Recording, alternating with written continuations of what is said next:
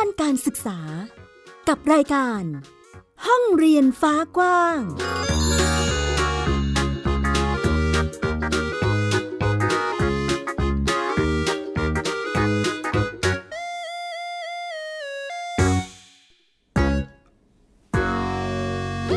สวัสดีค่ะต้อนรับคุณผู้ฟังทุกท่านเข้าสู่รายการห้องเรียนฟ้ากว้างกับดิฉันอัยดาสนศรีค่ะกลับมาพบกันเช่นเคยที่ ดับเบิลยู ดับเบิลยู ดับเบิลยู ดอท ไทย พี บี เอส พอดแคสต์ ดอท คอม รวมไปถึงแอปพลิเคชัน podcast ในทุกๆช่องทางเลยนะคะวันนี้ห้องเรียนฟ้ากว้างยังคงทำหน้าที่ในการนำเอาเรื่องราวข่าวสารด้านการศึกษา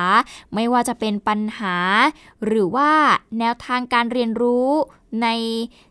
วิธีต่างๆนะคะหรือการเคลื่อนไหวของน้องๆ น, นักเรียนนักศึกษาที่ออกมาเรียกร้องในประเด็นต่างๆก็นำมาเล่าแล้วก็พูดคุยให้คุณผู้ฟังได้ติดตามรับฟังกันค่ะสัปดาห์นี้นะคะอย่างที่เราเคยบอกไปว่าเราจะติดตามกรณีเรื่องของการที่กลุ่มบ้านเรียนไปยื่นข้อเรียกร้องเกี่ยวกับการแก้ไขคู่มือการศึกษาที่จัดการศึกษาแบบทางเลือกหรือว่าโฮมสคูลเนี่ยนะคะที่ทำให้พ่อแม่ผู้ปกครองหลายๆท่านเกิดความกังวลว่าเมื่อแก้ไขคุณลักษณะของเด็กๆที่จะเรียนโฮมสคูลหรือว่าการศึกษาแบบทางเลือกเนี่ยมันมีข้อจำกัดอยู่เนี่ยนะคะจะเป็นอย่างไรวันนี้เราตามกันต่อค่ะเพราะไทย พี บี เอส ยังคงจับตาเรื่องนี้อยู่นะคะว่าทางออกจะเป็นอย่างไรวันนี้เราจะได้ฟังทั้งความคิดเห็นของผู้ปกครองนะคะรวมไปถึงจากหน่วยงานที่เกี่ยวข้องอย่างกระทรวงศึกษาธิการด้วยนะคะและประเด็นอื่นๆอีกนะคะที่วันนี้มีมาให้ได้ติดตามกันจะเป็นอย่างไรไปฟังกันค่ะไทย พี บี เอส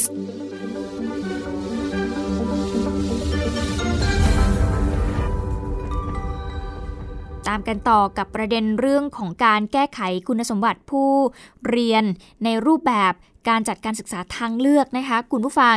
โฮมสคูลหรือว่าบ้านเรียนเนี่ยก็เป็นการศึกษาทางเลือกที่รัฐบาลก็ได้มีการกำหนดเอาไว้ให้สำหรับครอบครัวที่มีความพร้อมออกมาช่วยจัดการศึกษานะคะบางคนเนี่ยมีศักยภาพเยอะแยะมากมายเลยทีเดียวค่ะไทย พี บี เอส Podcast เราเองรายการห้องเรียนฟ้ากว้างในทุกๆวันเสาร์มีมาให้ได้ติดตามกันอยู่เรื่อยๆนะคะเกี่ยวกับการจัดการศึกษาแบบโฮมสคูลเราก็จะได้เห็นบ้านเรียนที่หลากหลายเด็กๆหลายคนมีศักยภาพที่แตกต่างกันออกไปแล้วก็เป็นคุณสมบัติหรือเป็นเอกลักษณ์ส่วนบุคคลที่เห็นได้อย่างชัดเจนนะคะคุณผู้ฟังก็มีมาให้คุณผู้ฟังได้ติดตามแล้วก็ได้เห็นอยู่เรื่อยๆว่าศักยภาพของเด็กๆที่เขาทำโฮมสคูลเนี่ยเป็นยังไงวันนี้ก็เลยจะมาย้ำให้ฟังอีกครั้งหนึ่งนะคะอย่างที่บอกค่ะหลายคนเนี่ยมีศักยภาพบางคนเนี่ยศักยภาพเกินกว่าวัยของพวกเขาอีกค่ะหรือว่าเด็กๆบางคนนะคะคุณผู้ฟังเขาอาจจะมีปัญหาเรื่องของการเรียนรู้ไม่สามารถที่จะเรียนร่วมกับเพื่อนๆในชั้นเรียนได้หรือว่าบางคนเนี่ยเป็นเลิศในเรื่องของศิลปะดนตรีการทำอาหารการทำบอร์ดเกมต่างๆนะคะผู้ปกครองก็เลยเลือกที่จะใช้วิธีการจัดการศึกษาแบบโฮมสคูลส่งเสริมศักยภาพของเด็กๆไปเลยนะคะลูกอยากทำอะไรก็ส่งเสริมด้านนั้นอย่างเต็มที่อย่างเต็มศักยภาพของพวกเขานี่เป็นอีกหนึ่งเหตุผลหลักที่หลายคนออกมาทำโฮมสคูลนะคุณผู้ฟังแต่อีกเหตุผลหนึ่งก็มีอยู่เหมือนกันค่ะอย่างเช่นเด็กบางคนเมื่อไปอยู่ในระบบแล้วโดนบูลลี่โดนกลั่นแกล้งรังแกจากทั้งเพื่อนหรืออาจจะมีแนวทางการเรียนในระบบที่ไม่ตอบโจทย์กับพวกเขาอย่างเช่นความคิดเห็นของคุณครูอาจจะรู้สึกว่าเอ๊ะมันเป็นการปิดกั้นจินตนาการหรือว่าไม่ช่วยเสริมสร้างพัฒนาการของเด็กได้การถูกล่วงละเมิดทางเพศเหล่านี้แหละค่ะคือปัญหาที่พ่อแม่หลายๆท่านเลือกที่จะจัดการศึกษาให้กับลูกๆโดยการมาทำบ้านเรียนมาทำโฮมสคูลนะคะดังนั้นการศึกษาที่บ้านก็เลยเป็นทางเลือกสำคัญค่ะที่จะสามารถเป็นที่ยืนให้กับเด็กๆเหล่านี้ได้ปัจจุบันนี้นะคะเด็กๆที่เรียนแบบโฮมสคูลหรือว่าการศึกษาทางเลือกเฉพาะบ้านเรียนเนี่ยแล้วก็ศูนย์การเรียนมีมากกว่า หกพัน ชีวิตด้วยกันค่ะ แต่ว่าตอนนี้ดูเหมือนทุกอย่างจะติดขัดนะคะเพราะว่าข้อจำกัดจากทางสพฐที่เขามีการปรับแก้ไขคู่มือการจัดการเรียนการสอนด้วยครอบครัวซึ่งผู้ปกครองบ้านเรียนเขาก็กังวลอยู่สามประเด็นหลักๆซึ่งวันนี้นะคะก็จะมาเล่าให้คุณผู้ฟังได้ฟังกันคร่าวๆรวมไปถึงจะได้ฟังความคิดเห็นจากฝั่งผู้ปกครองด้วยนะคะสามประเด็นที่ว่านี้หนึ่งเลยก็คือการปรับคู่มือของทางสพฐเล่มที่สี่ถอยหลังแล้วก็เป็นการละเมิดสิทธิเด็กหรือเปล่าอันนี้คือการตั้งข้อสงสัยนะคะอย่างเช่นการตัดคำว่าเพื่อประโยชน์ของผู้เรียนออกไปหรือตัดคำว่าการมีส่วนร่วมของเครือข่ายบ้านเรียนอันนี้อธิบายให้คุณผู้ฟังฟังคร่าวๆก่อนนะคะว่าประเด็นที่พวกเขากังวลมีอะไรบ้าง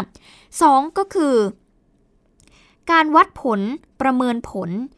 ที่ยังคงใช้หลักเกณฑ์เหมือนกับการศึกษาของโรงเรียนในระบบซึ่งแน่นอนนะคะการวัดผลอันนี้เนี่ยมันก็จะไม่ตรงกับศักยภาพของบ้านเรียนอธิบายให้คุณผู้ฟังฟังเพิ่มเติมอย่างนี้ค่ะว่าการศึกษาแบบโฮมสคูลหรือว่าบ้านเรียนเนี่ยไม่ได้เรียนตามหลักสูตรแกนกลางของทางกระทรวงศึกษาธิการเขาจะมีการเขียนแผนขึ้นมาเองนะคะว่า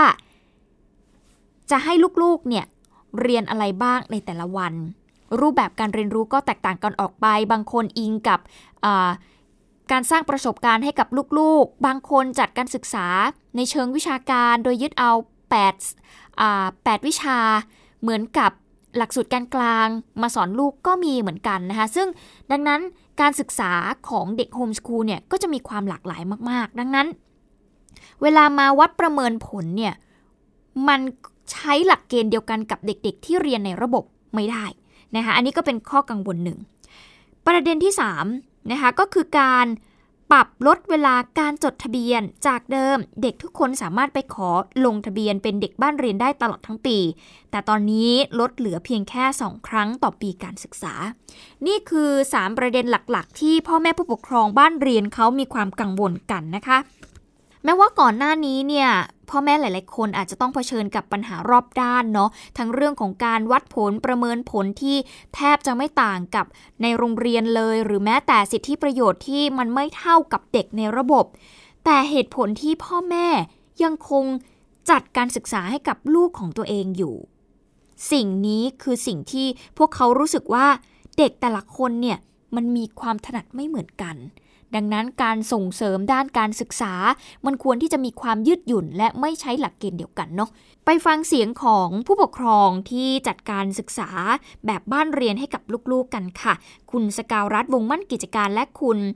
วิชุดากมลพันธ์ค่ะ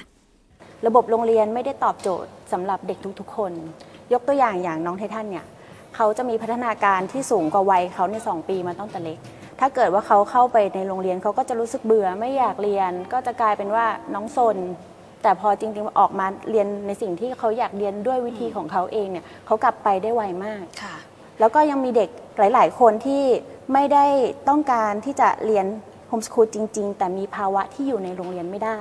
อย่างเช่นถูกละเมิดทางเพศมาถูกบูลลี่มาก็ต้องกลับมาอยู่ตรงนี้เราก็เปิดแขนอ้ารับน้องๆทุกคนที่เข้ามาอยู่แล้วค่ะจริงๆแล้วการศึกษาทางเลือกตรงนี้ค่ะมันเป็นสิทธิ์ของทุกคนลูกออกจากโรงเรียนในระบบนะคะในปีการศึกษาแรกแล้วก็กำลังจะทำการจดบ้านเรียนนะคะในเทอมการศึกษาที่สอง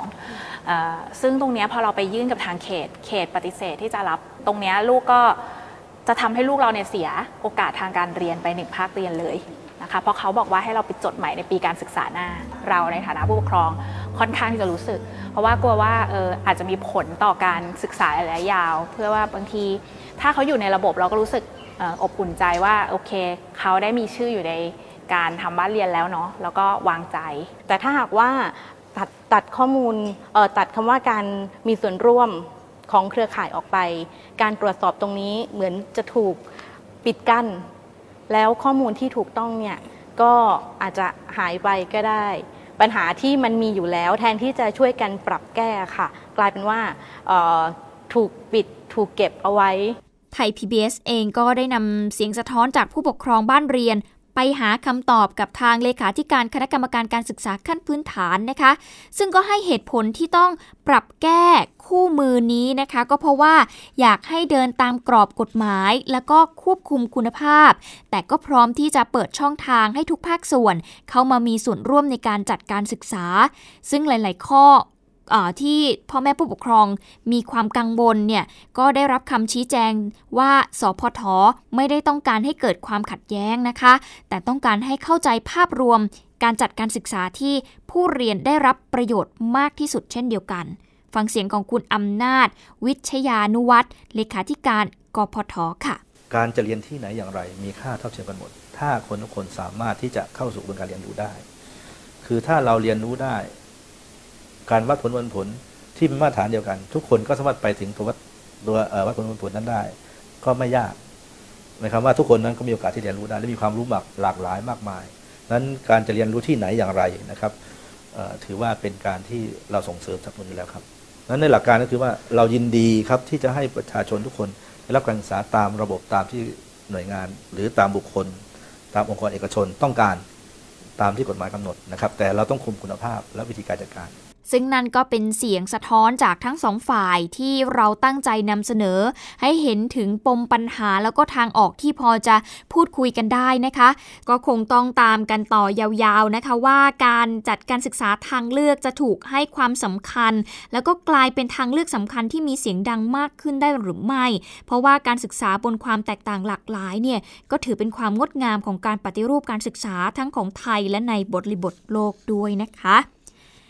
ก็เป็นอีกหนึ่งประเด็นที่จับตากันมาอยู่พอสมควรนะคะคุณผู้ฟังว่าจะมีทางออกอย่างไรบ้างจากความกังวลของพ่อแม่ผู้ปกครองนะคะแล้วก็ทางหน่วยงานที่เกี่ยวข้องอย่าง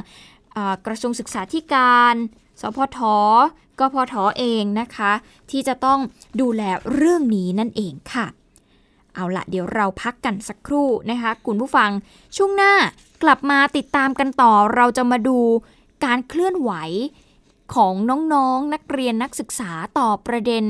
ทางสังคมต่างๆที่เกิดขึ้นในช่วงนี้กันบ้างว่าพวกเขาทำอะไรกันบ้างและเรียกร้องอะไรบ้างติดตามในช่วงหน้าค่ะ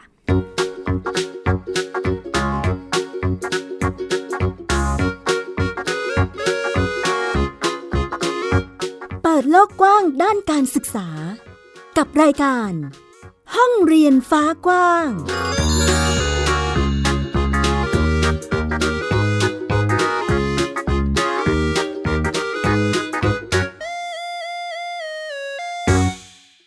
ลิกแล้วกลับบ้านพร้อมกับรายการ Kids Hours โดยวัญญาชโย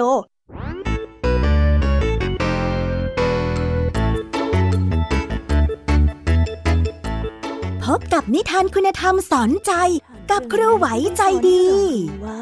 ไม่ควรเชื่อคำพูดของคนพลานนอกจากนี้ลุงทองดีกับเจ้าจ้อยยังมีนิทานสุภาษิตมาเล่าให้ฟังพวกเอ็งเนี่ยนะมันลิงหลอกเจ้ากันจริงๆทั้งยังมีนิทานเด็กดีและพี่ยามี่เล่านิทานสนุกสุดหรรษาให้น้องๆได้ฟังทุกวันจันทร์ถึงศุกร์ สิบเจ็ดนาฬิกา นทางวิทยุไทย พี บี เอสดับเบิลยู ดับเบิลยู ดับเบิลยู ดอท ไทย พี บี เอส เรดิโอ ดอท คอม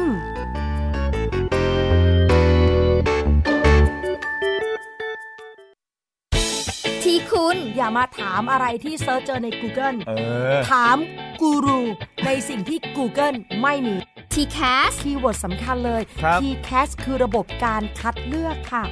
ดังนั้นถ้าเราบ่นกันเรื่องของการสอบที่ซ้ำซ้อนมันไม่ได้เกี่ยวโดยตรงกับ ที แคส อ๋อเราไปโทษ ที แคส เขาไม่ได้ไม่ได้เขาไม่ใช่ข้อสอบถูกต้อง ที แคส คือระบบการคัดเลือกอยากให้ฟังจะได้รู้จากกูรูด้านการศึกษาโดยณัฐยาเพชรวัฒนาและวรเกียรตินิ่มมากในรายการทีคุณ ที แคส ทุกวันเสาร์ สิบหกนาฬิกา นทางไทย พี บี เอส Digital Radioฟังสดหรือย้อนหลังทางแอปพลิเคชัน Thai พี บี เอส Radio และ ดับเบิลยู ดับเบิลยู ดับเบิลยู ดอท ไทย พี บี เอส เรดิโอ ดอท คอม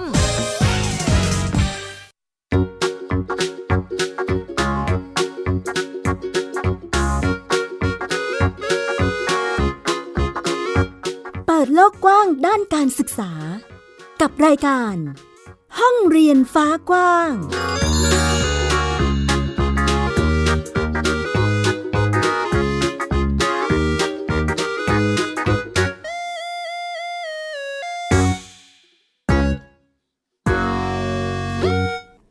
การชุมนุมของนักเรียนนักศึกษาก็เป็นอีกเรื่องที่ต้องจับตานะคะในช่วงที่ผ่านมากระทรวงศึกษาธิการเองก็เป็นหน่วยงานหนึ่งที่ทัวร์ลงไม่น้อยเลยทีเดียวนะคะคุณผู้ฟังน้องๆ น, นักเรียนนักศึกษาเองก็ไปชุมนุมที่หน้ากระทรวงเพื่อที่จะบอกถึงข้อเรียกร้องต่างๆที่พวกเขาอยากจะให้ทางกระทรวงเนี่ยแก้ไขปัญหาที่เกิดขึ้นนะคะทีมข่าวไทย พี บี เอส ได้มีการประมวลข้อเรียกร้องของกลุ่มนักเรียนที่เคลื่อนไหวทางการเมืองพบว่าตอนนี้ก็มีประมาณเจ็ดกลุ่มแล้วนะคะอย่างเช่นกลุ่มนักเรียนเลวกลุ่มแนวร่วมฮิสเตอร์โฮสนะคะกลุ่มเกลียมอุดมไม่เอาเผด็จการแล้วก็ยังมีอีกหลายๆกลุ่มเลยทีเดียวนะซึ่งสิ่งที่พวกเขาเรียกร้องก็มีตั้งแต่การปรับหลักสูตรให้มันเอื้อต่อหลักการสิทธิมนุษยชนส่งเสริมความเท่าเทียมทางเพศปกป้องคุ้มครองนักเรียนไม่ให้ถูกคุกคามซ่อมสร้างกฎระเบียบใหม่ในโรงเรียนไปจนถึงการส่งเสริมให้เด็กมีสิทธิเสรีภาพในการแสดงออกก็เป็นการประมวลเอาข้อเรียกร้องต่างๆของกลุ่มนักเรียนที่ออกมาแสดงสัญลักษณ์หรือว่าออกมาเคลื่อนไหวทางการเมืองนะคะนอกเหนือจากประเด็นต่างๆเหล่านี้ที่เกิดขึ้นซึ่งถือว่าเป็นภาพใหญ่ของสังคมเหมือนกันนะคะคุณผู้ฟังเพราะว่าการกระจายตัวกันแสดงออกเชิงสัญลักษณ์ของเด็กๆนักเรียนไม่ได้อยู่แค่ในกรุงเทพมหานครเท่านั้นแต่ว่ายังอยู่ในทุกๆพื้นที่อยู่ในทุกๆจังหวัดหากใครที่ติดตามข่าวสารก็จะเห็นว่าเด็กๆออกมาแสดงเชิงสัญลักษณ์กันในหลายในหลายๆพื้นที่นะคะนอกเหนือจากประเด็นที่ดิฉันเล่าให้ฟังแล้วค่ะคุณผู้ฟังประเด็นทางสังคมอื่นๆที่น้องๆ นักเรียนหรือว่าเยาวชนคนรุ่นใหม่ออกมาพยายามที่จะสื่อสารในประเด็นในพื้นที่ของตัวเองก็มีมาให้ได้ติดตามกันด้วยนะคะอย่างที่ตำบลดงมะไฟที่อำเภอสุวรรณคูหาจังหวัดหนองบัวลำพูชาวบ้านก็มีการรวมตัวกันเคลื่อนไหวขอให้ปิดเหมืองแร่หินปูนในพื้นที่ซึ่งกลุ่มอนุรักษ์ป่าชุมชนเขาเหล่าใหญ่ผาจันไดได้มีการยื่นข้อเสนอให้ปิดเหมืองแร่หินปูนรวมทั้งให้ฟื้นฟูภูผาป่าไม้แล้วก็พัฒนาพื้นที่ชุมชนดงมะไฟให้เป็นแหล่งเชิงนิเวศและก็โบราณคดีคุณหยกถือเหมาะค่ะได้มีการปักหมุดรายงานผ่านแอปพลิเคชันซีไซต์นะคะบอกว่าเมื่อวันเสาร์ที่ยี่สิบเก้าแล้วก็วันอาทิตย์ที่สามสิบสิงหาคมที่ผ่านมาเนี่ยมีการจัดกิจกรรมที่ทีมอาสาสมัครคนรุ่นใหม่แล้วก็เยาวชนในหมู่บ้านเขาจัดกิจกรรมค่ายสำรวจแหล่งเรียนรู้นักอนุรักษ์น้อยค่ะพาไปสำรวจทรัพยากรที่สำคัญของชุมชนซึ่งมีทั้งแหล่งโบราณคดีภาพเขียนสีประวัติศาสตร์อายุกว่า สามพัน ปีและชวนกันไปเก็บเห็ดอาหารป่าตามฤดูกาลเพื่อเรียนรู้คุณค่าประวัติศาสตร์ท้องถิ่นแล้วก็สิ่งแวดล้อมในชุมชนนะคะเราลองไปฟังเสียงของน้องๆเยาวชนค่ะที่เขาได้เข้าร่วมกิจกรรมนี้ว่าเป็นอย่างไรกันบ้างสวัสดีค่ะหนูชื่อสุธามาเพียงกระจ่างหนูจะมาพาเพื่อนๆมาวัดวัดวัดภูผายามีภาพเขียนสีมีถ้ำแล้วก็มีลิงมีปลามีนกต้นกล้าวาดรูปอย่างแน่นะครับเอออันแรกนะครับผมเห็นเป็นพระอาทิตย์แม่นวงกลมอยู่ข้างๆรุ่นที่สองมันเหมือนเครื่องอย่างนี้แหละครับแต่ผมบ่รู้จักอย่างที่สามมันเป็นหน้าเหรียญของเด็กน้อยครับมันเป็นม้าโยกอย่างอ่ะอย่างที่สี่มันผมเห็นเป็นรูปเหมือนเหมือนธงชาติครับก็เป็นอีกกิจกรรมการเรียนรู้ของนักอนุรักษ์น้อยโดยแบ่งการเรียนรู้ออกเป็นสามกลุ่มด้วยกันก็คือ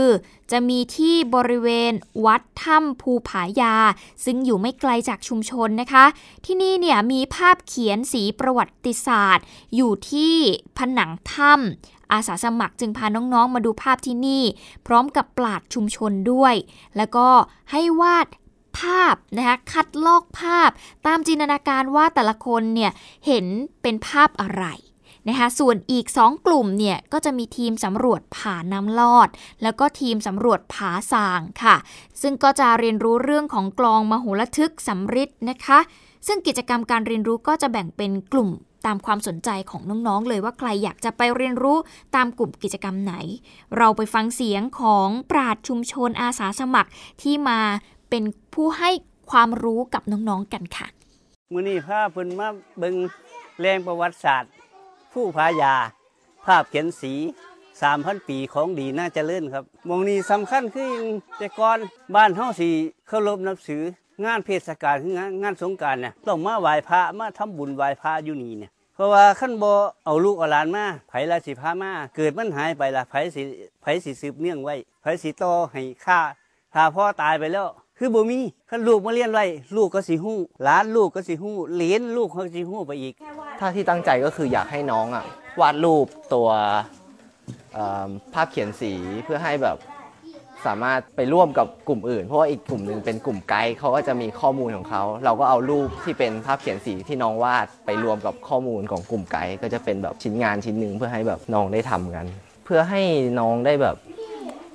ซึมซับความเป็นชุมชนของเขาอะครับเพราะว่าเด็กบางคนก็ยังไม่เคยมาผ่านู้นผ่านี้ก็มาผ่ามาเราก็พาเขาไปสำรวจว่ารอบๆบริเวณบ้านเขาเนี่ยมันมีอะไรบ้างแล้วก็รวมถึงทำงานศิลปะครับก็คือวาดรูปสิ่งที่เขาไปเห็นไปเจอมาหรือว่าธรรมชาติรอบตัวเขาแต่เขาก็จะได้เรียนรู้บ้านของเจ้าของนะครับก็คือว่าได้รับรู้หรือว่าได้เห็นว่าพื้นที่หรือว่าบริเวณรอบๆหมู่บ้านของเขามันมีสิ่งที่มันมีคุณค่าเนาะก็เป็นอีกหนึ่งกิจกรรมการเรียนรู้ของนักอนุรักษ์น้อยนะคะที่เด็กๆและเยาวชนร่วมกันจัดขึ้นมาเพื่อให้เด็กในพื้นที่ได้เรียนรู้แล้วก็สำรวจพื้นที่ของตัวเองว่ามีอะไรบ้างที่สำคัญแล้วก็จะได้ตระหนักถึงการเอ่อเรียนรู้ตระหนักถึงการอนุรักษ์พื้นที่ของตัวเองด้วยนะคะก็เป็นอีกหนึ่งกิจกรรมที่น่าสนใจมากเลยทีเดียวค่ะครบรอบสองเดือนค่ะกับช่อง เอ แอล ที วี ช่องหมายเลขสี่ซึ่งเป็นอีกหนึ่งช่องที่ทางไทย พี บี เอส ได้มีการขออนุญาตทางกสทช.ในการที่จะออกอากาศเป็นเรื่องราวเป็นรายการเป็นเนื้อหาที่เกี่ยวกับการเรียนรู้ทั้งหมดนะคะตอนนี้สองเดือนแล้วค่ะที่ทีวีเรียนสนุกเนี่ยได้ออกอากาศไปทีนี้เราจะมาตามกันดูสิคะว่าช่องที่เราตั้งใจที่จะเป็นพื้นที่การเรียนรู้ให้กับน้องๆนักเรียนนักศึกษาต่างๆได้มาหาความรู้ได้มาดูเป็นตัวอย่างได้มาเก็บไปเป็นองค์ความรู้ของตัวเองเนี่ยเป็นอย่างไรกันบ้างไทย พี บี เอส ศูนย์ข่าวภาคอีสานก็เลยไปสำรวจเพื่อที่จะรับฟังเสียงสะท้อนจากผู้ชมค่ะแล้วก็บุคลากรทางการศึกษาด้วยเพราะว่าหลายโรงเรียนเนี่ยเริ่มใช้สื่อสาธารณะในการเรียนการสอนจริงในห้องเรียนแล้วนะคะเพราะว่านักเรียนต่างก็ให้ความสนใจและก็สามารถดึงดูดความสนใจโดยการนำเสนอในรูปแบบใหม่ด้วยจะเป็นอย่างไรไปติดตามกับคุณยุทธนาอินตัดสอนค่ะ